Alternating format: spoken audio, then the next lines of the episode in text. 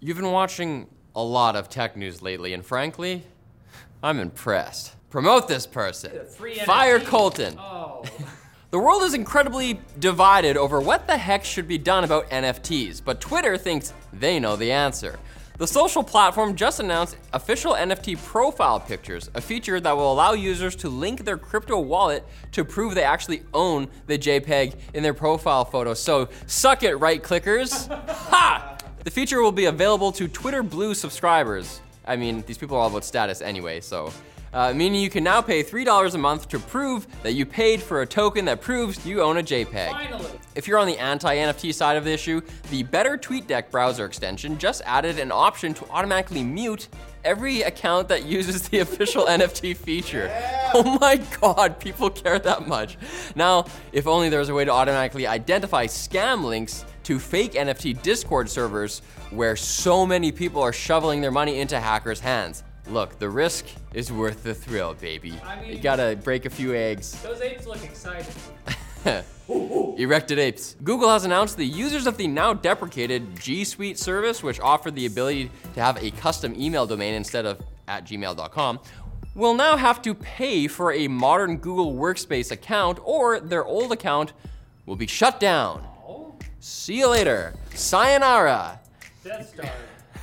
Google stopped offering free G Suite accounts in 2012. You probably weren't even born yet. But I guess it's 10 years later and Google is hurting for cash. Yeah, the nine year old demographic is huge for TechLinked.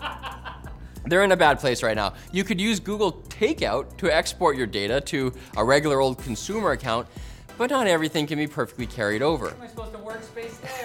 On May 1st, your account will be suspended and then deleted after 60 days unless you upgrade to Workspace. That's couple, capital W, Workspace. Yeah. It sounds kind of threatening.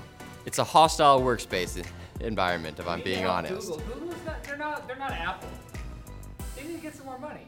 And today, Intel unveiled plans to start construction of a $20 billion chip making plant on a 1,000 acre site in New Albany, Ohio. USA! Represent. It'll be the company's third plant in the US, joining a proposed $100 billion mega fab, which is less than a gigafactory, obviously, in Europe. That's where a bunch of different fabs connect to each other to form a giant robot. Four megafab. and then they have a sword. Ah, Voltron comes in. It's great. Megas are my favorite type of Zord. Intel also revealed some details about its ultra low voltage, energy efficient Bitcoin mining ASIC, codenamed Bonanza Mine. It's a mining bonanza. There's some disagreement over Intel's numbers here, but the goal appears to be to reduce the power requirements of mining Bitcoin so that it doesn't drain our oceans and trigger all the volcanoes. I think that's what people are worried about. Awaken a giant demon. Using a lot of power is a security feature, not a bug. That's very true. I'm with you. It, it is. Now it's time for the quick bits brought to you by Vessi Footwear, maker of shoes that are lightweight, easy to pack, comfortable, waterproof, on my feet, and also, oh, you wrote that, on my feet right now. yeah. Vessi's everyday move shoes, which I also own because I'm a shill, are perfect for people always on the go with enhanced breathability and added support. With a pull tab, vegan suede lace cages, extra midsole cushioning, and waterproof Dymatex tech. You'll want to wear them everywhere, even to bed. So save 25 bucks with our offer code TechLinked at Vessi.com slash TechLinked at Vessi. I can do this all day. It's the song that never. I feel the quick bits. Oh, I feel the quick bits, babe. I thought you were gonna keep It's going. it is the weekend. Google again has officially launched the beta for Google Play Games on PC, which sounds like Google is a defrosted caveman being introduced to video games. Google Play games on PC. Google Smash Game, Stadia suck. but it's actually a Windows app that lets PC users play Android games, which is cool. It's only available in South Korea, Taiwan, and Hong Kong to start, so you have to wait before you can turn your monitor and show off your asphalt high score to your friend. I'm sorry, I don't know why we want this. In yet more Google news, company insiders apparently told The Verge that the tech giant is ramping up work on its AR headset for release sometime in 2024, which is apparently when we'll be able to buy GPUs again. It's codenamed Project Iris, and instead of being a little crystal thingy hanging off your glasses, this headset reportedly looks more like a pair of ski goggles. Google goggles, baby. Oh. Goggle Googles. Gotta, you gotta goggle it. I can see this taking off. Xbox head Phil Spencer tweeted that he had a good phone call with PlayStation. Hello, this is PlayStation, where he expressed a desire to keep Call of Duty on Sony's console in an attempt to assuage gamers' fears of Activision Blizzard properties becoming Xbox exclusives. But he said pretty similar things about Bethesda's games when Microsoft bought them. And look what happened.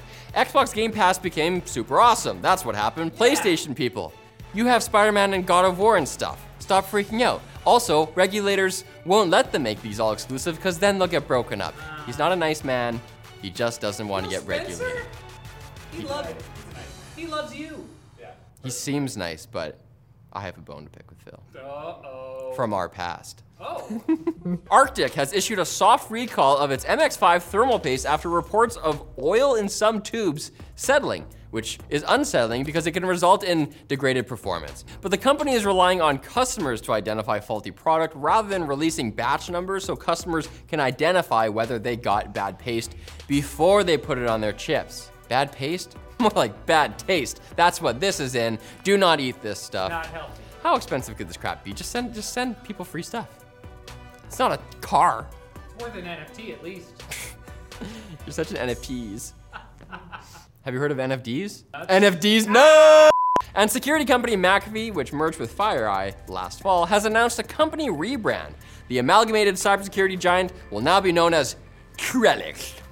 Indomitable Slayer of Malware Incorporated. Wait, is this a joke? No, it's not. This is not a joke. Just trellis. Trellix, the anointed one. It's unclear whether changing the name will make the company's software easier to uninstall, in which case, who cares? That's what we care about. D- Can I destroy it and you're out! with the potion? I care whether you come back on Monday for more tech news because I care about your success. I truly believe you can do anything you put your mind to, like watching our next episode. Go you! Our next episode is an NFT.